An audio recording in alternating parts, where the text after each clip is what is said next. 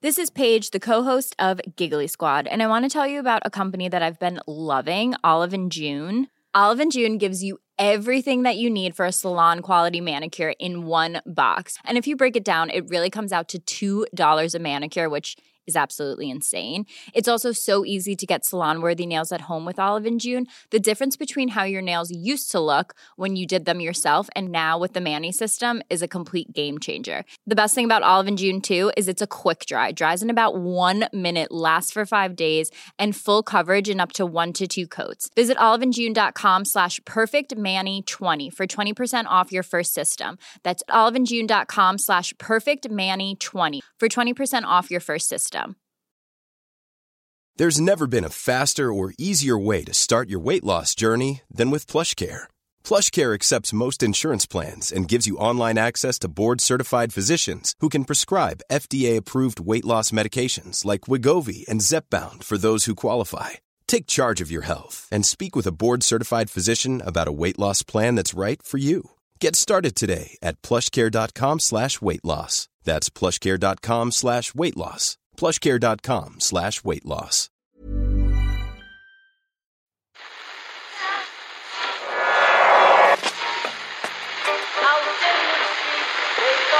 Which one is that? That's the second time it's gone off. They never go home. They never go home. They never go home. Those those those boys. That's yeah. They have asked for that, really. Uh, you can laugh. It was the World Cup. I'm a little bit of an idealist, but having said that, I want to be like me. But you don't know what you're talking about. What did you know? I managed to stay alive for 16 and a half years. later. I'd say it to your face, not say it to you now. I am down Swanfield and we'll see them, won't we? What you doing down here, you shawny man? Thanks for taking the time to listen to the Irish Times second captain's football podcast after a story-filled weekend in the Premier League. So much to talk about, Kennedy. The Jamie Vardy-inspired Leicester City comeback against Man United. Coach Rodgers getting it all wrong against Big Sam.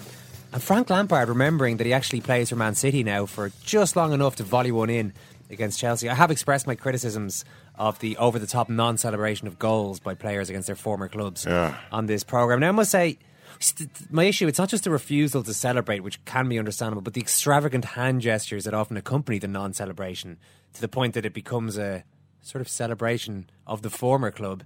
Uh, in itself, but I can probably forgive Frank Lampard when he retires. He's far more likely to think about his 13 years at Chelsea than his 13 weeks at Man City. Yeah. Um, fundamentally insincere, though, isn't it? I mean, it is Lampard all over. He's an insincere kind of guy. You He's think got- so? Well, come on. Well, what was all that stuff? Oh, you know, I'm lost for words. Oh, oh, as though he was about to break down in tears in the post-match interview. Get a grip, Lampard. Why are you playing for Manchester City if you care so much about Chelsea? They're the only team that can beat Chelsea realistically in the Premier League this season. You've just joined the only team that can beat Chelsea. You've just scored a goal in a critical match between the two teams against Chelsea. You're the first Premier League player to actually do anything to stop Chelsea's remorseless accumulation of points this season.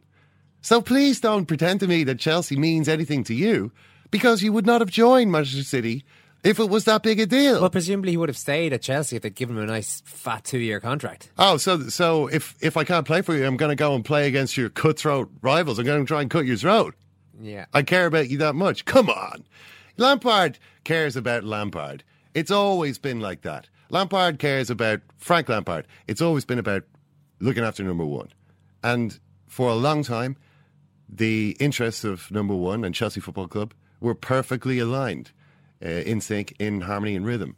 Every goal that Frank Lampard scored was a goal for Chelsea Football Club because he played for them. Uh, but now he plays for their direct rivals. He scores a goal against them. So please don't give me any of that because Lampard is uh, is absolutely delighted. Whoever didn't give him a contract at Chelsea, whoever thought Cesc Fabregas would be a better bet just because Cesc Fabregas is, you know, younger and more talented. Um, you know, uh, they've got a lot to think about on the on the way home, on, on the, jet home or the or the, the bus home, whatever way Chelsea get back from Manchester. They've got a few things to think about, don't they? He's given them a couple of things to think about. Mr. Frank Lampard, 36 years old and still uh, still walking out there, still scoring the goals that matter. You know. It seems to me that I don't know who it was who thought Fabregas was a better idea, but you know, I didn't see Fabregas scoring any goals in the Chelsea Man City game. Did you? No, there was zero goals scored. by. Fabregas. So what what do you think Frank Lampard's mood was after he scored that goal and after he and, and when he was walking off that pitch? What do you think he was thinking? No, I, I Is he thinking- He may have been conflicted. Don't forget the Conflicted? amazing, the amazing reception he got from the Chelsea fans. Did you saw that shot where he's taking the Chelsea fans' applause and then the Man City fans are applauding? Well, of course, Frank Lampard isn't going to isn't going to come off and say in his post-match interview, "Yeah, those Chelsea uh, plebs all uh, giving me a big uh, hand at the end there. Great, but you know, I mean, really, these lads should grow up. They should realise that I'm a professional. I played for them, sure. I was a Chelsea player for many years, but uh, now I'm a Manchester City player, and I scored a goal against them. They clapped me. Well, I suppose it's better than." Um, you know, I don't, I don't often get that from opposing fans who who's who I've just scored against you know, it would be in bad taste for him to do that. He has to be aware of his, his market. you his think he was ecstatic? You think he was walking off? Of course, he was ecstatic. Of course, he was absolutely ecstatic. He just stuffed it right up. Whoever it was at Chelsea decided he wasn't worth another contract. You say I can't do it anymore. Fabregas as well. He always had a rivalry with Fabregas whenever they played each other. I think Fabregas was probably fairly sickened by it. He was quite happy to be able to stick one on Fabregas. He was delighted. So he's he's pretending afterwards for public relations reasons uh, to be cut up or, or you know, oh I don't know, what have I done? You know, just just I find it insulting to the intelligence. I would prefer. I think a lot of people would prefer Lampard if they didn't get that sense of him as being a very political, you know, a very sort of oh, you know, watch what would I say here? You know, keep my nose clean. You know, got to keep. I mean, there's this there's this amazing article about him today. Well, let's just let's get into your report on sport. We need that music. If he was just a little bit more real. You know, no. I mean, he is real. There are real things about Frank Lampard. His, his his competitiveness is real. His professionalism is real. You know, he's the he. It's it's a really rare thing that he's got this sort of uh, relentless competitive drive that he has, even at the age that he has, after the success that he has, and all the money that he's made, which I was able to read about today in the Daily Mail. There's an amazing article about him. Um, I'm going to read you a couple of selections now because it's, it's just that good. Frank Lampard at Manchester City has established a reputation for his impeccable manners and his work rate on the training ground. His impeccable manners. We're talking about a 36 year old man here, a 36 year old multi millionaire or maybe billionaire. Uh, as I read down through this article, his appetite is unlimited. It. He was summoned from the substitute bench uh, and scored Manchester City's equaliser against his former club Chelsea. It was dreamy stuff. Um, and then I should I should mention that the headline of this article is this is the headline. Frank Lampard is the ultimate professional brackets and did sit-ups while waiting, waiting his turn in shooting practice close brackets and finally celebrates first Manchester City goal with fiancee Christine Bleakley at San Carlo. Snappy. That's uh, that's a five line headline as it appears on the uh, uh, dailymail.co.uk. Um, anyway, he dined at Manchester restaurant San Carlo with fiancee Christy, Christine Bleakley and seemed to be in high spirits despite taking two points away from his beloved Chelsea. Okay, what a surprise that is. City staff knew the stories about his extra shuttle runs after training and his dedication to the game. um, uh, even during the World Cup, when Lampard was on the fringe of the team, he would sit down at England's URCA training when he was waiting his turn the ball, uh, the ball drills, and do sit-ups. Um, but it, it was a small thing, a minor detail, but he was the only England player doing it. That discipline was instilled at a young age, blah, blah, blah, blah, blah. When he is off the training field and away with the team, he spends time plotting the next move in the London property market. Between him and his dad, Frank Lampard Sr., they own half the capital. Or at least it seems that way. I, don't think he really owns half the capital. That would make him the world's richest man. You know? He just owns a sizable chunk of London. But you know what's the problem? He's as he's as smart off the field as he is on it. It's just another charming story in the richest to richest story, charming chapter in the richest to richest story of Frank Lampard. Um, they are family who have always planned for the future. Um, uh, you know, a comfort blanket for many of the players, an emotional crush for the youngsters in Roy Hodgson's squad. When he spoke with the media, he held the room so well that he sounded like the manager. This is a, this is John the Baptist stuff here. this is absolute John the Baptist. One day he should be the manager. He has all the requirements. Lampard is a smart guy, responding in Latin to a Manchester City official who had also studied the language when they were at school. Football is Lampard's first language, though. I'm not going to read out the rest of it. Okay. You'll have to check it out yourself. Amazing stuff. But I, I think the key detail there is that when he was dining with fiancée Christine Bigby, he did seem to be in high spirits, even though he'd taken two Premiership points, precious Premiership points, away from Chelsea. I mean, when you saw the faces in the Chelsea crowd, they were so gutted. The Chelsea fans were, it was really, oh no, this is awful, you know. Oh, but they had to clap. You know, great. But, you know, he Mourinho was, for me, Mourinho uh, was the guy who summed it up best afterwards. He said, look, don't talk to me about this. He actually seemed genuinely a little bit annoyed by it. I mean, he'd said before, I was surprised when he went to City, you know, what's he doing that for? Um, but he said, look, when you join a direct rival, love stories are over. I mean, that's the way it is. You know what? That, this, this, this big article, it, um, the bit that I'm not going to read, goes on to explain how Chelsea's still his first, well, not his first love, that was West Ham, but his, uh, his, his biggest love. Uh, and it always will be that way. They'll always be his club.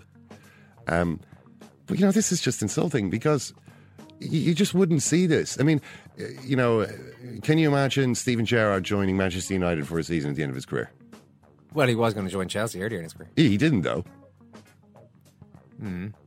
I mean, Lampard happened to be already playing for the richest and most powerful club. I, I guarantee you that if a richer and more powerful club had come along at any point to try and take Lampard from Chelsea, he probably would have done a season or two. You know, but I can't. I you know I can't see. I mean, you know, I'm not trying to hold Gerrard necessarily up as some kind of exemplar. You know, I mean, he how many leagues titles has he won? As, as always is said about you know Lampard's made sure he's won. Lampard might win another one. Might actually win another one at Chelsea's expense. I don't think Please. Mourinho can be feel the right to be aggrieved in any way, though. F- Oh, Mourinho, I think, was just reacting against all the all the nonsense that was being talked. He's Right, like, yeah, it he's like, I don't believe these uh, histories of, and then like. He didn't actually do scare quotes with his fingers, but it was you could obviously hear them in his passion and heart. Maybe I'm a bit pragmatic, but Lampard, of course, is just the same. You know, he's an absolute arch pragmatist, um, uh, a creature of ambition, who's had a great career, largely thanks to that, I think. But you know, that's that was the story of what happened yesterday. Jose uh, has his hands full with Pellegrini.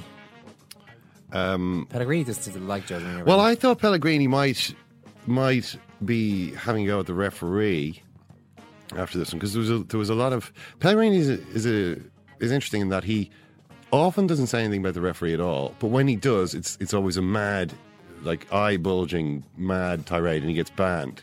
This is this is what he does. It's it's one extreme or the other, but. I, I thought, yeah, you know, Zabaleta was sent off. I think rightly, but you could argue maybe maybe a touch harshly. And then there was several fouls by Chelsea players, which clearly should have been yellow cards. You know, if the referees being consistent, they weren't.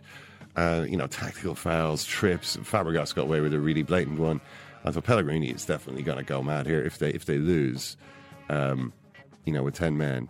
But I forgot that uh, City were playing against uh, Chelsea, and he really, really, really dislikes Jose Mourinho.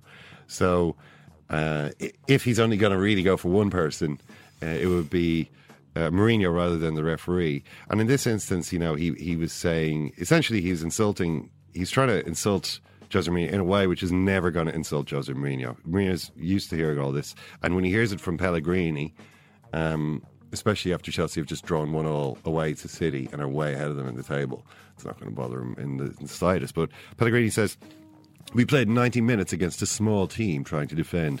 I wouldn't be happy to play that way. 10 players defended their own half, they scored a counter attack, and they continued to defend until the end. Um, we played against the same, uh, exactly the same team we played against Stoke here essentially Stoke, Stoke who, who beat City uh, 1 0 with a defend and counter attack performance like which you would expect. Uh, he's comparing Chelsea to them. Uh, Mourinho, you know, you're going to have to do a bit better than this, I think, if you really want to annoy him. Um, you know, he's just making the point, well, uh, many times he says he doesn't speak about me and my team, but he continues to do so. Don't ask me about his words. Um, just making the point that uh, that essentially we were uh, we were many we were two points ahead when we came to play at the house of the leader, and now we're three points ahead. So I'm happy enough. I mean, whether Pellegrini what Pellegrini says is true, uh, I, I'm not really sure. I mean, I think Chelsea did what they did last season. They're going to try and not concede because they know that they'll get a chance, and that's the way that it worked out. Uh, and in the end, you know, maybe I mean Mourinho was didn't criticize Schürrle, but let's see if Schürrle starts the next game, he let James Milner go, um, and City managed to equalise in a situation when I thought, okay, that City are done here. I thought when once they were one 0 down with a you know man down, that there's no way they're going to come back into this. But you know, they played pretty well. Um, Yeah, we're miles into this show though, Ken, and we haven't mentioned the madness at the what is the King Power Stadium. the King Power Stadium, yeah. I mean, I, I can't remember seeing anything like this. I mean, uh, um, you know, you, you're looking at, at the first 10 minutes of the game, it's 2 0 to Manchester United. You're thinking, well, I mean, it, it, the 2 0 lead only lasted for, you know, 14 seconds, I think, of the, of the restart. Um, but, you know, when they made it 3 1, then you're thinking, well, they're actually looking pretty good now. I mean, these players, Falcao, Di Maria, are another level. Um, it's very difficult to stop them scoring, despite the vulnerabilities that they have. Um, maybe reminding you a little bit of Liverpool last season, and suddenly this collapse happens. I mean, what can you say about it? It's it's just. Uh, I mean, Gary Lineker was uh, is obviously a Leicester old old boy. So this is the greatest performance in the history of Leicester City. It's the greatest uh, performance, the greatest ever result. It can't be far off. I mean, there weren't too many, um, and and it was interesting to see Nigel Pearson afterwards talking about talking about it in quite thoughtful and matter of fact way, just saying, yeah, well, when you play, you know, when you play against a team like this, you're gonna they're gonna leave you a lot of space. Vardy, who was the man of the match, talked about how we needed to be space there behind their fullbacks, and every time the ball was near him, or every time that you know he was running to that kind of space, usually behind uh, United's left back, and you know there was a moment I think in the first half where he he got the ball. There was a couple of players to his left, but rather than try and slow up and pick up a pass, he just went, straight for the box. You know, he'd just been told just go for them at every opportunity, and uh, it worked out repeatedly. I mean, they did have a, a couple of lucky incidents with the referee. I thought. Um, I mean, the first goal possibly could have been ruled out. If the oftentimes the linesman says, oh, "I think that ball's out of play," he couldn't really see it. Um, the penalty was should have been a foul. First one for Raphael. Raphael, yeah. But I mean, again, Raphael, what are you doing? You know, this is crazy what he did. He he he got knocked over, thought it was going to be a foul, saw it wasn't, flew into a rage, jumped up, and barged into Vardy for a, an automatic penalty. You know, what's it was? I mean, again, the, the point is, well, if one of these isn't a foul, then maybe the other one isn't. Uh, but the argument against that is that well, the Vardy one looked like a shoulder charge, even if he kind of used his arm as well. Whereas Raphael just ran into his opponent's back. The other point is that it's a fairly low risk move by Vardy because he's just uh, trying to keep a ball in play and maybe get in on goal. Whereas it's very high risk play by Raphael, who doesn't you. Poor Raphael doesn't engage his brain uh, quite as often as a top player probably should. Or certainly seems to have those rash moments. But it's funny you mentioned Vardy after the game. There, this is one of the features of Manchester United's decline in the last two seasons. Teams beat them who you weren't expecting to beat them, and then I don't want to say crow about it afterwards, but talk about it afterwards. Of course, I mean there's so many so many weaknesses in that team. I'm thinking back to Tim Sherwood when Spurs beat them. Sherwood said, "Yeah, to be honest, I'm pretty there unhappy. Yeah, they were there for the take. I'm pretty unhappy with how we played.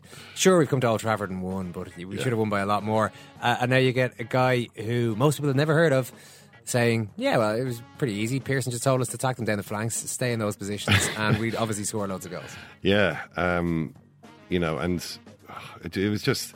Uh, I mean, it was interesting though to see that Louis Van Gaal, you know, criticizes his team in quite trenchant terms afterwards. He doesn't say, "Oh, the referee gave them back the game." He says, "We gave them back the game. That was our fault. You're three one up. You can't lose. You cannot lose in that situation." Um, talks about we've too many players who want to go for goal and seek seek for the goal. So I don't know what he's going to do. I mean, because if he's saying that, then he's maybe got to change the balance of his team a bit. But each time he changes the balance of his team, he leaves out a superstar now. You know what I mean? So the player who lost out the other day was Mata. Mata is maybe the, the most docile of these players, the, mo- the easiest to, to put on the bench. What's he going to do? you know, is Mata sitting there steaming, you know, sulking. No, no, no, it's, it's all right. Mata's much too polite to really cause a stink. Imagine it's Van Persie there. He caused a bit of a scene in was it his last game for Man City? He was he was either uh, for Chelsea. He was either substituted early or maybe Yeah. not brought. Remember, he looked very very angry. I think he had been substituted quite early. Hmm. Well, that was that was me. And but I mean, again, it was you know, Mourinho kind of going.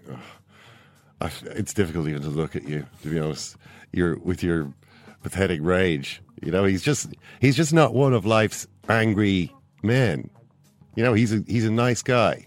He's a good player. Eight goals in his last ten matches on the bench.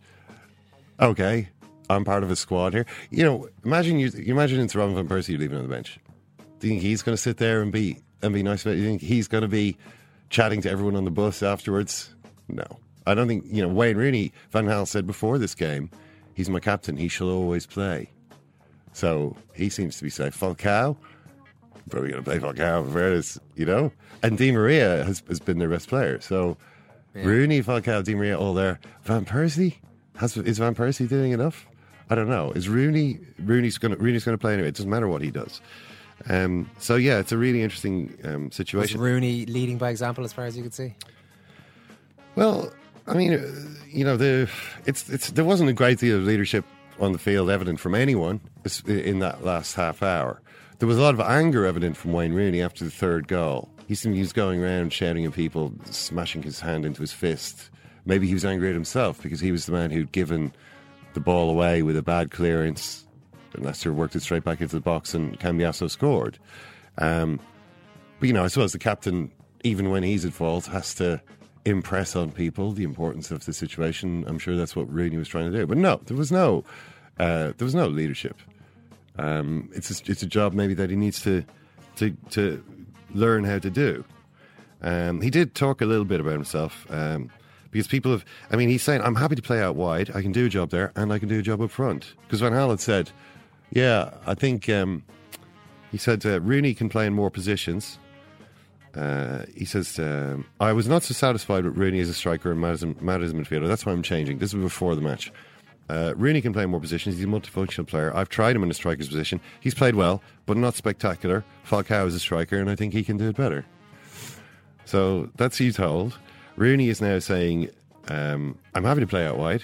I can do a job there, and I can do a job up front. Now, this is the same Wayne Rooney who wasn't happy to play out wide when it was for Manchester United against Real Madrid a couple of years ago, but things change. People change. Uh, he's changed, he says. Uh, I'm not the player I was, says Rooney, and people are, there's a sharp intake of breath. Is Rooney finally admitting what people have been saying? I feel I've progressed my game. So I agree with the people who say my game has changed. Uh, I did too much running when I was younger, and then I didn't have the energy to get myself into goal scoring positions in the box. I'm a cleverer player now. And I know when to run into the box and when not. As a result, more chances have come my way, and I've scored a lot more goals. So we'll see how that goes. But you were mentioning this the the Leicester players maybe giving chapter and verse on their game plan. The king of, of that, there are two rival princes jousting for the title of king of the post match.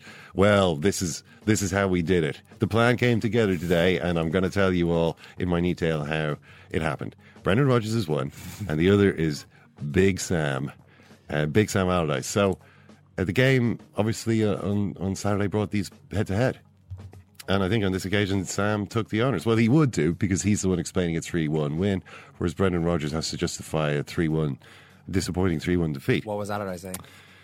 I'm going to tell you a lot of what Allardyce was saying, just to give you just to give you a flavour of just how ebullient Big Sam was in this uh, in, in the post match, the Monday morning, the Saturday evening quarterbacking uh, that he was uh, indulging in. Um, I think we did a high press based on the fact it's the first time Liverpool have been back in the Champions League for four years. That's such a big game for Liverpool to be back there physically and emotionally. Um, we thought they'd want to control the tempo, get it quite slow to begin with, feel their way into the game. If you've got two players up front with the energy of Valencia and Sakho, you can do that. And then, of course, our tactic today was to close Gerrard down in the ball, which was Stuart Downing's job. Um, not only did he do that, he was creative as well. That's why the first half is particularly good. We were really doing most of our defending on the halfway line or just inside our half rather than our 18 yard line. So that's why we created so many opportunities and scored a couple of very, very good goals. It was part of the game plan. Liverpool will always try and play out from the back. Let them play out, but go and press them. It's not about shutting them from the keeper. It's about allowing the space to let them think they can play out, then pressing them. They've been renowned for doing that, but we obviously did it much better than them, particularly on the first half. Goes on and on. Oh, Um, detailed. Oh yeah, well I mean it's a, it's an amazing plan. It deserves the, the attention of the world. Does it deserve the attention of the coach of the next team you're going to play against to now know how you're going to set up? different team, different plan. Uh, he mentions Alex Ferguson a couple of. Well, he he's, he actually lectures Brendan Rodgers a little bit. He, he's got a few words of words of advice on handling away uh, handling European matches. Um, Bolton, this is from Bolton, having been in Europe under Sam. We looked around the European world. Everyone flew back straight after the game. Our idea was not to fly back until the day after. And in the home games, it was about making sure we had enough players in the squad and being brave enough to change them. Um, that was the research we did, especially when you speak to the top man, which was Ferguson. Yes. You've got two teams. You've got to have one for Europe and one for the Premier League. Um, uh, it's not impossible to stop it. This is the Champions League hangover, the post European oh, slump. But when I spoke to Sir Alex, who is the master at it, he was the first man to start rotation 20 years ago. He just said, You need two teams. Uh, so basically, he's, he's, he's instructing Rodgers on what he could do better based on his European experience. Uh, Rodgers himself did talk a lot about Europe. One other thing from Sam, though, before we move to Rodgers, because he was saying it's important thing is to integrate your new players. The West Ham have signed new players, um, and and the unflattering unflattering comparisons were drawn between West Ham's new signings, who who all seem to have started really well, and Liverpool's, who are all currently looking a little bit lost. Um, we have a good dressing room, first and foremost, Sam, but more important is the backroom staff, the coaching staff, the administrative staff, and our player liaison officers who settle the families as soon as I can. I'm forever pestering them, saying, Have they got the right place to live? Get them out of the hotel as quick as you can. Get them as many English uh, lessons as quick as you can. Make sure the family at home knows where the doctor is, where's the best school, knows how to shop at the supermarket. Can they read the labels? If they can't, get someone there who can, because they might be buying dog food instead of stew. Who knows? What religion are they? Where's the nearest church if they're religious? Where can they go and support that religion? It's something I've done for many, many years. Where can they go and support that religion? What? Is a great line. It really is. Um, but uh, yeah, uh, Sam reveals he shops at Tesco. But Rodgers, you know, was in then and he was being asked about this stuff. Uh, obviously, not a great result. And this fact that they played in Champions League during the during the week, Rodgers saying that there's a big emotion with that competition. But for us, we have to focus on our next game. It's a tiring competition, one that's mentally draining. But we've earned the right to be in that competition. So they go on. How, how's being in the Champions League mentally tiring? The preparation time, the travel time. Then you need your players in recovery time, Roger says. Now, can I just remind everybody that Liverpool played one match so far in the Champions League. That was on the Tuesday before this game, and it was at home. It was at home. So I don't know what the travel time was for the squad. Half an hour? 45 minutes, Yeah, maybe. Yeah, well, wouldn't- you wouldn't imagine me any more than that. I wouldn't have really thought it was that draining physically or mentally the one match that they've played so far at home in the Champions League. Maybe when they're you know a little bit into the Champions League season, been shuttling back and forth across Europe, you know, out to Bulgaria. Is this in addition to the uh, Alan Pardew excuses, canon of excuses? Well, Alan, Alan Pardew doesn't get to make this. Oh, Alan Pardew, in fairness, has, if you go to sackpardew.com, as everybody in St. James's Park, or at least those who hadn't had their leaflets confiscated by the stewards, were advising you to do uh, the other day, somewhat haggard looking Alan Pardew, I have to say. Looks like a man under a little bit of pressure. Um, but you'll see that the Europa League has been a has been a major bugbear of his. He really hates that competition. Uh, and it's one of the main reasons why uh, Newcastle have lost a lot of games. That's the end of Ken Early's report on sport. So he's almost like having a second captain in the team. Second captain, first captain, whatever. Richie Sadler's here. Richie, how are you? How are you, lads? How are you, lads? Richie, how are you, lads? How are you doing this week? I'm marvellous. Look at the joy on my face. Look how happy I was. What the fuck happened? no, really. You know, what happened? When John was young, everyone in the city knew about it, but no one had seen it. You know? It is not war and death and famine. It's not that at all. It's the opposite of that. It's persuaded of the world outside of that. That's why sport's important.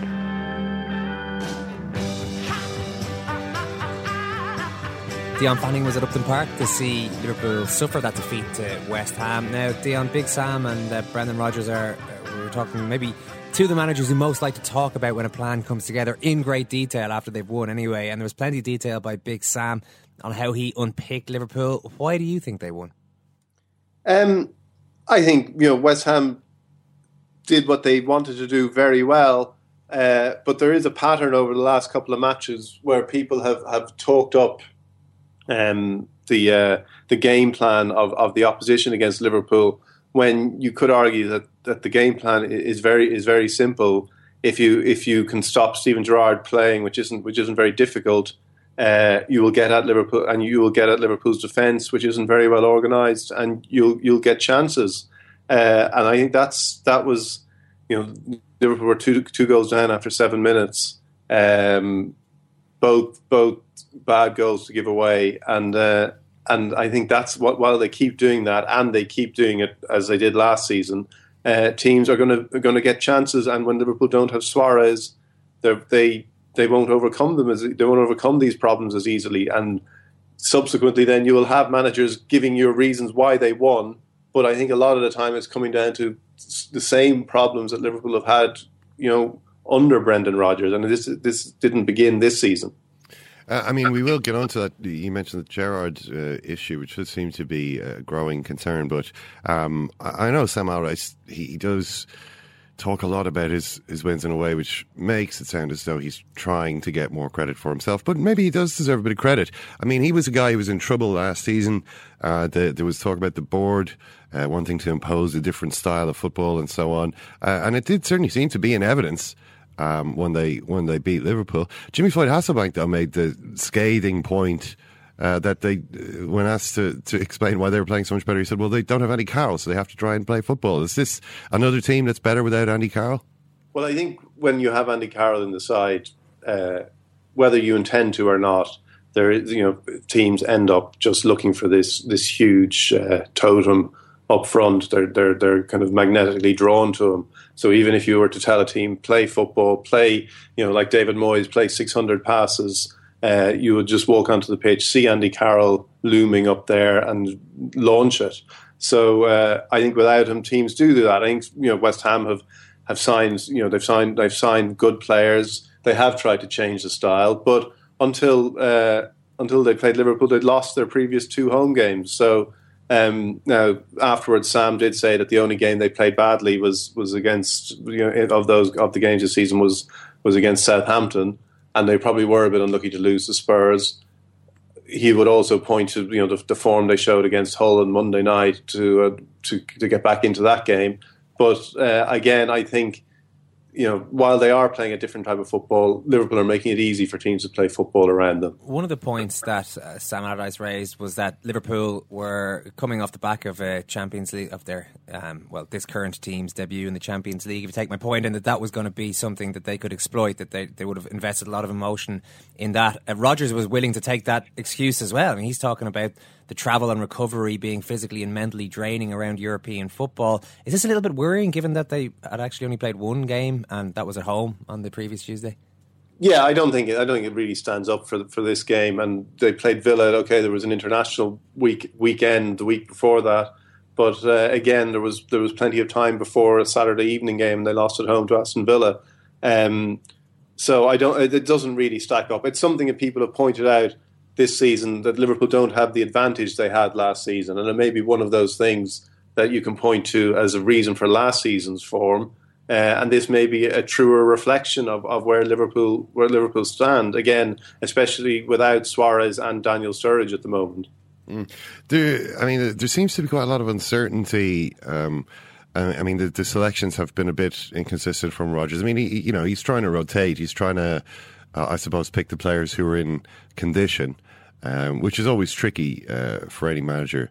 But, you know, when, when, we look at what's actually going on, the defence, particularly, a lot of shuffling around. One consistent element of it is uh, Simon Mignolet, uh, but he, in a way, seems to be the most imperiled component of it. Yeah, I think you know, Mignolet has looked unsure of himself since the beginning of the season. I think against Southampton at home, he, he looked he made I think he made one good save, but he also did look very uncertain. Uh, the first goal on Saturday, you would say he he was at fault for, but again, the, you would also have to say it's a collective thing from Liverpool not defending set pieces, and this this goes beyond whatever individuals are, are, selected in Liverpool's defence. You have to say at this at this stage, like Rodgers came out afterwards on Saturday and said they didn't have this problem last season, conceding goals from set pieces. Well, they conceded 50 goals in the Premier League last season. Uh, they conceded a fair few. Uh, you look back to remember the, the, game against Everton and Goodison where they were conceding set piece goals. This has been a problem. Uh, this is, and it hasn't been fixed. No matter what they, what Rodgers says about working on the training ground, it hasn't. Liverpool don't look like a team that are are are organised correctly defensively, and that's the manager's responsibility. And whichever players come in or come out, it ultimately boils down to whether the manager is capable of that or not. Mm. Now, one of the guys who um, I didn't, I don't think, didn't cover himself in glory last season is Daniel Agger. Obviously, he left the club, um, is now back in Denmark, uh, has given an interesting interview to a TV program over there where he says a couple of things about Rodgers. Uh, I mean, he he says Rodgers is an incredibly talented man, an extremely competent coach. Uh, but he also says he didn't feel he was appreciated there. Rodgers didn't appreciate, uh, you know, the good things that he did. And he says maybe where it went wrong between me and him is that I'm very direct. I say things as they are, and I uh, also expected people are that way towards me. Maybe it's wrong to expect that. So I think we can maybe see what Agger's getting at. Rodgers is a guy who is, is a diplomat. You know, he likes to maybe get on with players. Um, he, he certainly likes to praise players in public. Anyway, we, we've seen that element of him. Is there maybe a, a risk that Liverpool's squad is a bit on the big side now for that type of management? The kind of management where you're telling everyone they're great when at the end of it you have to leave more than half of them out for every game and, and quite a lot of them are just going to be a little bit annoyed by it. Yeah, I think so. I think you have to be, you know, it, it, one of these taking as uh, taking the word of one player as a, as the accurate representation of how a dressing room feels about something is always risky because football is all about people, you know, players being dissatisfied depending on whether they play or not and finding reasons for it. There is a pattern of certain, you know, Pepe Reina was a player who didn't seem to be very happy working under Rodgers. In Rodgers' first season, a number of players, Stuart Downing being one of them, who, who seemed to be confused by things Rodgers had said in public about them uh, when they when they were still Liverpool players. Um, so I do think it it is something that he he has he has a tendency to do. Uh, keeping them happy is again when when Liverpool are winning, when they have a small squad, as you say, it's an easier thing to do. But I think uh, it's going to be trickier. But it, the the thing that matters is whether they're winning games or not. And if they win games, then this this won't matter. But if they start, if they keep playing as they've been playing recently, then these things will become an issue because players will look like they're the ones who are getting getting the blame for it. Mignolet looks like he's going to be in the firing line next, uh, and and they'll wonder. Um, how much you know how much how much accountability the manager has to take. You mentioned Steven Gerrard earlier, Dion. Is Gerrard now a weak link in that team? Yeah, uh, I think I think that's that's obvious. I think he isn't he he, no longer has the the legs to compensate for uh, his inability to really control a game. He's not he's not the uh, player who can sit at sit at the kind of base of the midfield in front of the defence and dictate the tempo of a game. I don't think it's what, it's what he does. Um, and without that sort of dynamic surge, uh, it's it's hard to know what what he what he's bringing to this. He was getting a lot of sorry to cut across, Dan. He was getting a lot of praise last year from most of the season for actually well doing just that or, or compensating for um, the aging legs with a slightly more cerebral cerebral quality to his play and, and certainly more discipline to his positional play. Did you not even buy into that last year? Well, I think last year when Liverpool were on the on the offensive, he was he was very good in that position at helping things as they Liverpool attacked and they went forward, and the, you know everything was was dynamic and forward looking, and they still were conceding the same amount of goals, but they scored so many goals that they they overcame that problem.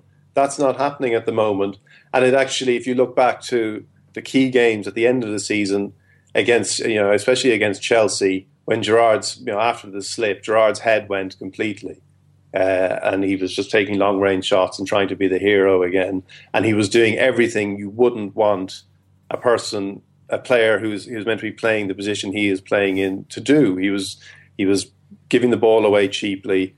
He was he was being rash. He wasn't he wasn't trying to knit knit the game together, which is what you would expect. He can still hit the uh, fantastic 40, 50 yard pass, but again, it doesn't it, it doesn't really come it's, it's, not logical when he does it. It, it. You know, it either comes off or it doesn't come off. But how many times it is one of the great cliches in football now when you see Gerrard give the ball away and somebody and the commentator says an uncharacteristically misplaced pass from Gerrard. You know, he does it so often it can no longer be described as uncharacteristic.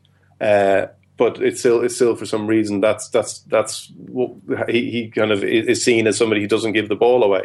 Uh, I think this season, without the ability to score goals, um, he, he's looked lost. And even against Tottenham, when they played well, things slowed down when they when they came to Gerrard. And but the problem they have at the moment is they don't have any replacement for him either. Yeah, true enough. Dion, listen, great stuff. Thank you. Cheers. The point about Rodgers and uh, European football being a part of their season now, it's it's quite staggering that he's brought this up as an excuse already, albeit it was seemed to be proffered to him in the press Yeah, conference. yeah. As yeah. But you Um, know, you don't have to accept the excuse it's proffered to you. But yeah, I do. I do think it was probably "Hmm, the Champions League game probably didn't help. You know, something like those. It's interesting though that jo- this is something that Jose Mourinho brought up last year. I remember watching it. I think he brought it up more than once, but I remember watching a Football Focus interview, and it was all about how they're he's best pals with Brendan and Brendan this, Brendan that. Brendan was great when he was with me. Brendan this, that, and the other. But he did quite pointedly say, "Well, it's it's nice for Brendan not to have Champions League, essentially to have weeks and weeks and weeks of preparing his team for specific Premier League games. Not all of us necessarily have that luxury. You could see that as Mourinho being Mourinho."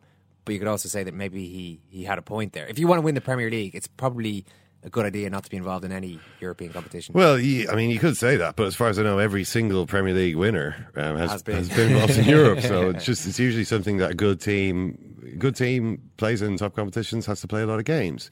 I mean, you do you have a bit of sympathy for Rodgers in that he's they they obviously had quite an unusual summer where they lost the, their best player by by miles, and then they brought in a lot of players to replace him, uh, players who aren't really familiar with what kind of a team they are, what they've been doing, what was working for them last season, and need to learn that.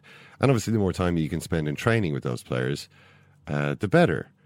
Um, and where you know maybe it's it's almost a pity that that didn't happen last season. You know, they have the opportunity to work all during the week with players, um, maybe they didn't they'd integrate a bit faster. But you know, Just enjoy enjoy the Champions League. It's a pretty good competition. this is this is what happens when you're a good team. Yeah. So you got to keep uh, you got to keep going. All the all the best teams do it, and you don't want to start moaning about having to be one of the best teams. Because I mean, uh, I suppose with that kind of attitude, you won't be one for long. If you're on the hunt for more All Ireland final reaction, Oisín McConville and Anthony Moyles popped in earlier. You can have a listen to that. Right now, we're joined by the Guardian's Stuart James, who witnessed the incredible scenes at the King Power Stadium. Stuart, uh, interestingly, Pearson afterwards seemed to suggest that he was quite detailed. We talked uh, about how the players were talking, but it seemed as though Pearson was a man with a plan. He, he didn't seem too taken aback by the fact that his team had managed to trump Manchester United. Was he as confident sounding, as assured sounding in his press conference?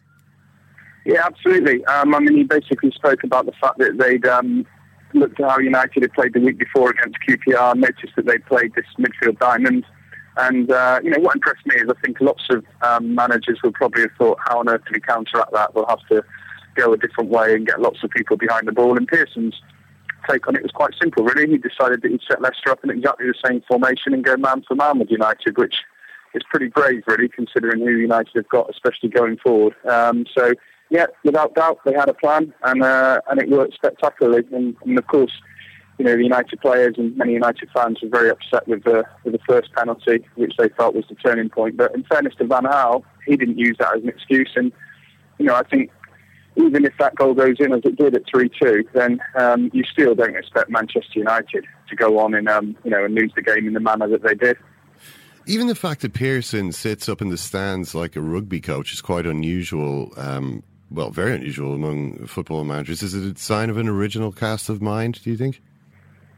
The fact he sits in the stand, yeah, uh, he's done that for quite a while. Um, I think it came about, as I understand it, initially because he was um, sent off in a game when he had a row in the touchline area with one of the officials, uh, the fourth official, and uh, ended up getting sent to the stand and actually realised that um, he had a far better view up there and was able to, uh, you know, see the pattern of the game much better. And and now he, uh, you know, he quite enjoys it. He sits up there with Steve Walsh, the assistant manager, with the other assistant manager, Craig Shakespeare, down on the touchline. And um, I mean, it does always amuse me, really. I think if you've ever spent any time in the dugout, and uh, uh, and I have, albeit uh, sort of lower down the levels, um, uh, the view's pretty awful from there. Um, and so Pearson's got that, you know, that chance to sort of take it all in from up high, and and I don't see that changing uh, anytime soon. I guess the other good thing is you don't get caught up perhaps in the emotion of the game so much down there. Um, so he has a more uh, uh, a more detached view of everything. And uh, yeah, I mean, you look at the start they've made so far, I can't see him changing anything. Eight points in five games, and they've played three of the top five on Man United. So um, incredible, really. What about from your own position, the stand? Where did you think things broke down for Manchester United in that incredible last half hour? Yeah, and it was incredible. I mean, to see them concede four goals in in you know twenty odd minutes was uh, was extraordinary. I mean, yeah, I think if maybe if they had held on after Herrera's third for a little bit, would Leicester have been able to get back into it? I'm not so sure. The only thing I'd say is that Vardy caused some problems all afternoon, and United had big, big issues in the fullback areas where they just never looked comfortable, and, and Leicester clearly played on that. That's how they got their first goal um, when uh, Vardy did brilliant running into the right channel. And uh, you know the second goal came from him going into the going into the left channel. It, I think they, they, they realised that there were weaknesses in that area. And let's be honest, we all know that United at the back at the moment, it's not it's not a Man United of old. They've lost Evra, Vidic, Ferdinand um, from from uh, you know from the back four that we've sort of come to know over the years, and and quite simply at the moment, the, the players in their place aren't good enough. Um, you know, Jonny Evans went off early on. Uh, I think there's big question marks about Evans personally. Um, Chris Smalling, not convinced he's a Manchester United player. Um, but you can't pin it all on the defence. I mean, they lost their way in midfield as well. That midfield diamond, I think it looks great going forward. Um, what's it like when you haven't got the ball? If you've got, you know, Falcao, Van Persie, Rooney, Di Maria all going forward, Herrera perhaps to a lesser extent, and perhaps it leaves them a bit exposed. But, you know, that said, you'd still expect Man United 3 1 up to see the game out. But it just unravelled so badly, and Leicester got that momentum. The moment Cambiasso got the third, you, you started thinking, hang on a minute, there's something really on here.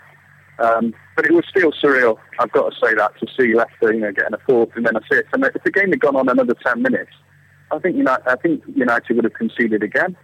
Um, a bizarre match, one that I don't think I'll ever I've ever seen anything like before, to be honest. Yeah, and I could be uh, wrong on this one, uh, and I'm maybe forgetting one or two games, but I don't remember too many matches uh, under David Moyes unravelling in that way. Now, a lot of them just started badly and continued to be fairly flat. That happened quite regularly. But just in terms of how Manchester a three one up. A certain Manchester United supporting friend of mine was talking about possibly winning the league. Stuart, uh, by the end of the, the, I think they were happy enough with Champions League qualification by the end of the game. But the optimistic United supporters would say, well, look.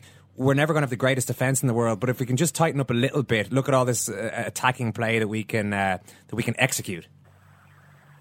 Yeah, it is a bit odd, isn't it? I just don't know. I mean, look, going forward, they look sensational, and Di goal yesterday was incredible. Falcao, thought, played very well, was unlucky not to score, set up first.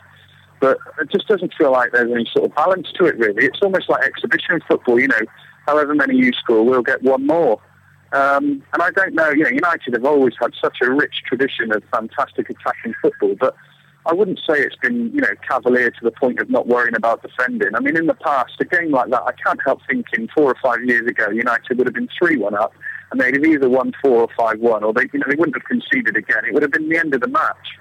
Um, and that, you know, balance just doesn't seem right to me, all the more so because you know, the, the, it's highlighted further, I think, by the fact that the defence, you know, individually they aren't good enough. Collectively they aren't good enough. Individually they aren't. I just still feel it was a huge oversight in the summer not to prioritise signing a top-class central defender. You know, if you put someone like Hummels in that team, um, I think it would make a, you know, a massive difference. Uh, but you know, as things are, and obviously it's even worse now because Evans is out injured. I don't know how serious that problem will be, but he left the ground on crutches. Phil Jones is still out with his hamstring.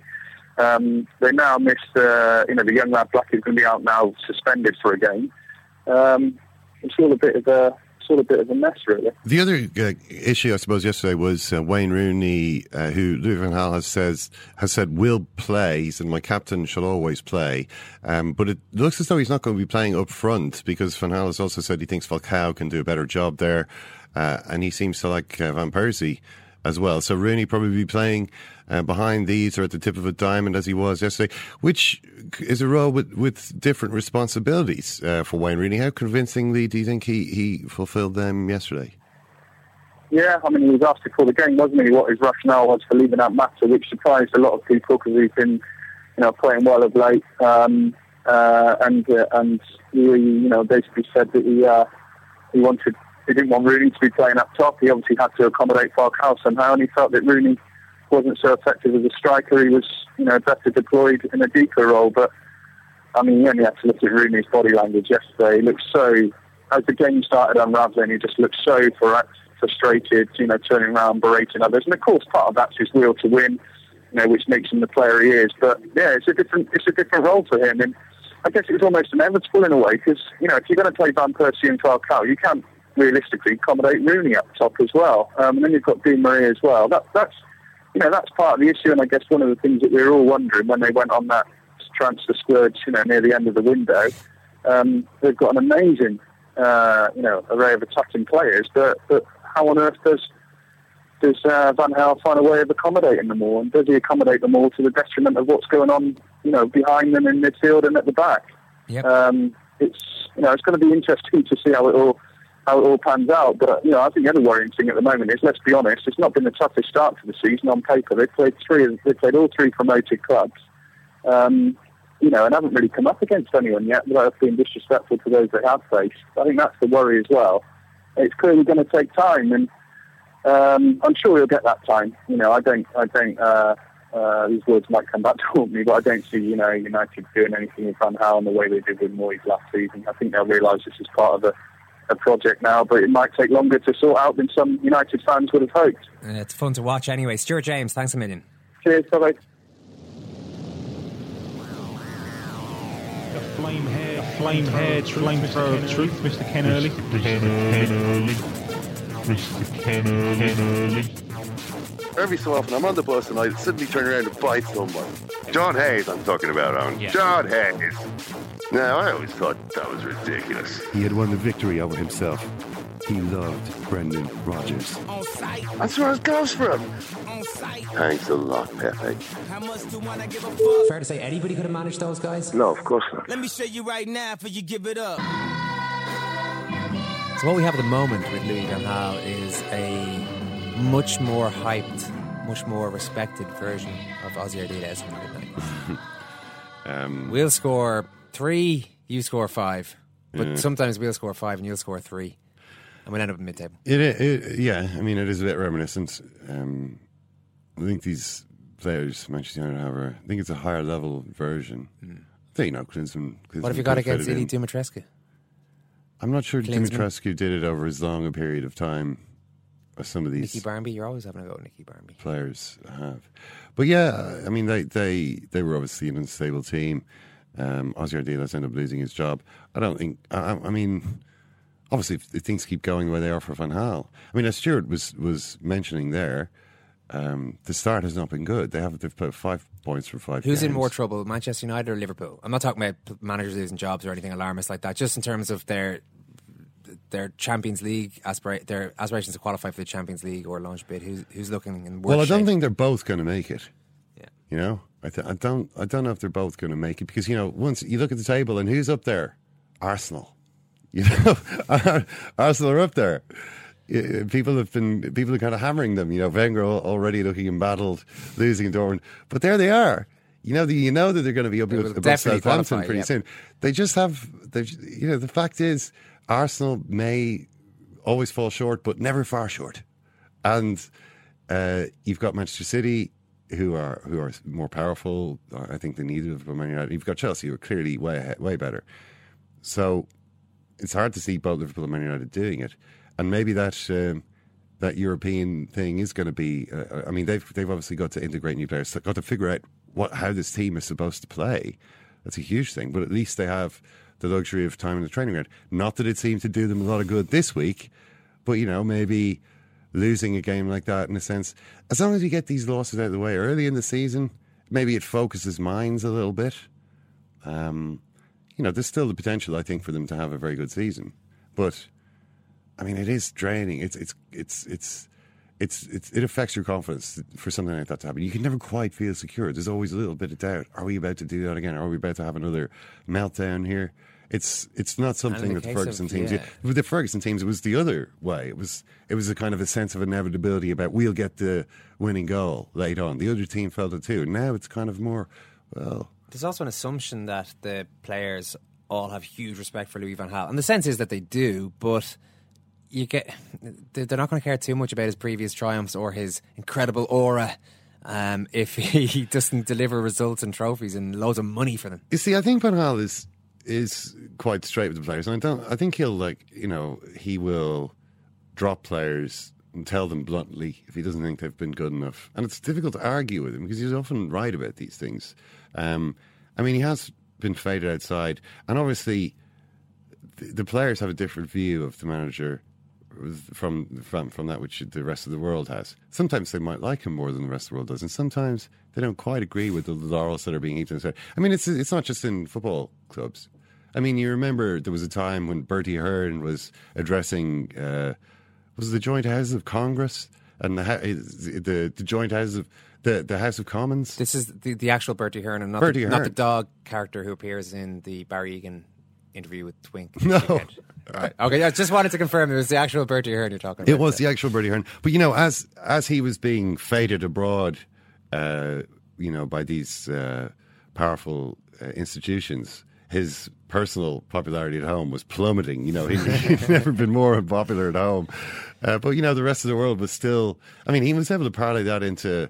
A quite a, quite a lucrative career for a while, wasn't he? Going around the world telling people how to run their Do you remember people were getting very, you know, there was videos emerging from speaking to powerful leaders in whatever country it was, and uh, there there were articles about how much you would get generally get paid for that kind of thing. Yeah, we're yeah. like, ah, no, this is unbelievable. You know, that's, that's an example of how sometimes uh, the the view from outside is different from the view from inside. You can check out all the other Irish Times shows, irishtimes.com forward slash podcast. Drop us an email here, secondcaptains at irishtimes.com. You can tweet us at secondcaptains. We'd love to hear from you. And uh, we do genuinely appreciate you taking the time and listening to us today. So cheers for that. Thank you, Ken. Thank you, Joanne. We'll talk to you again soon. Thank you.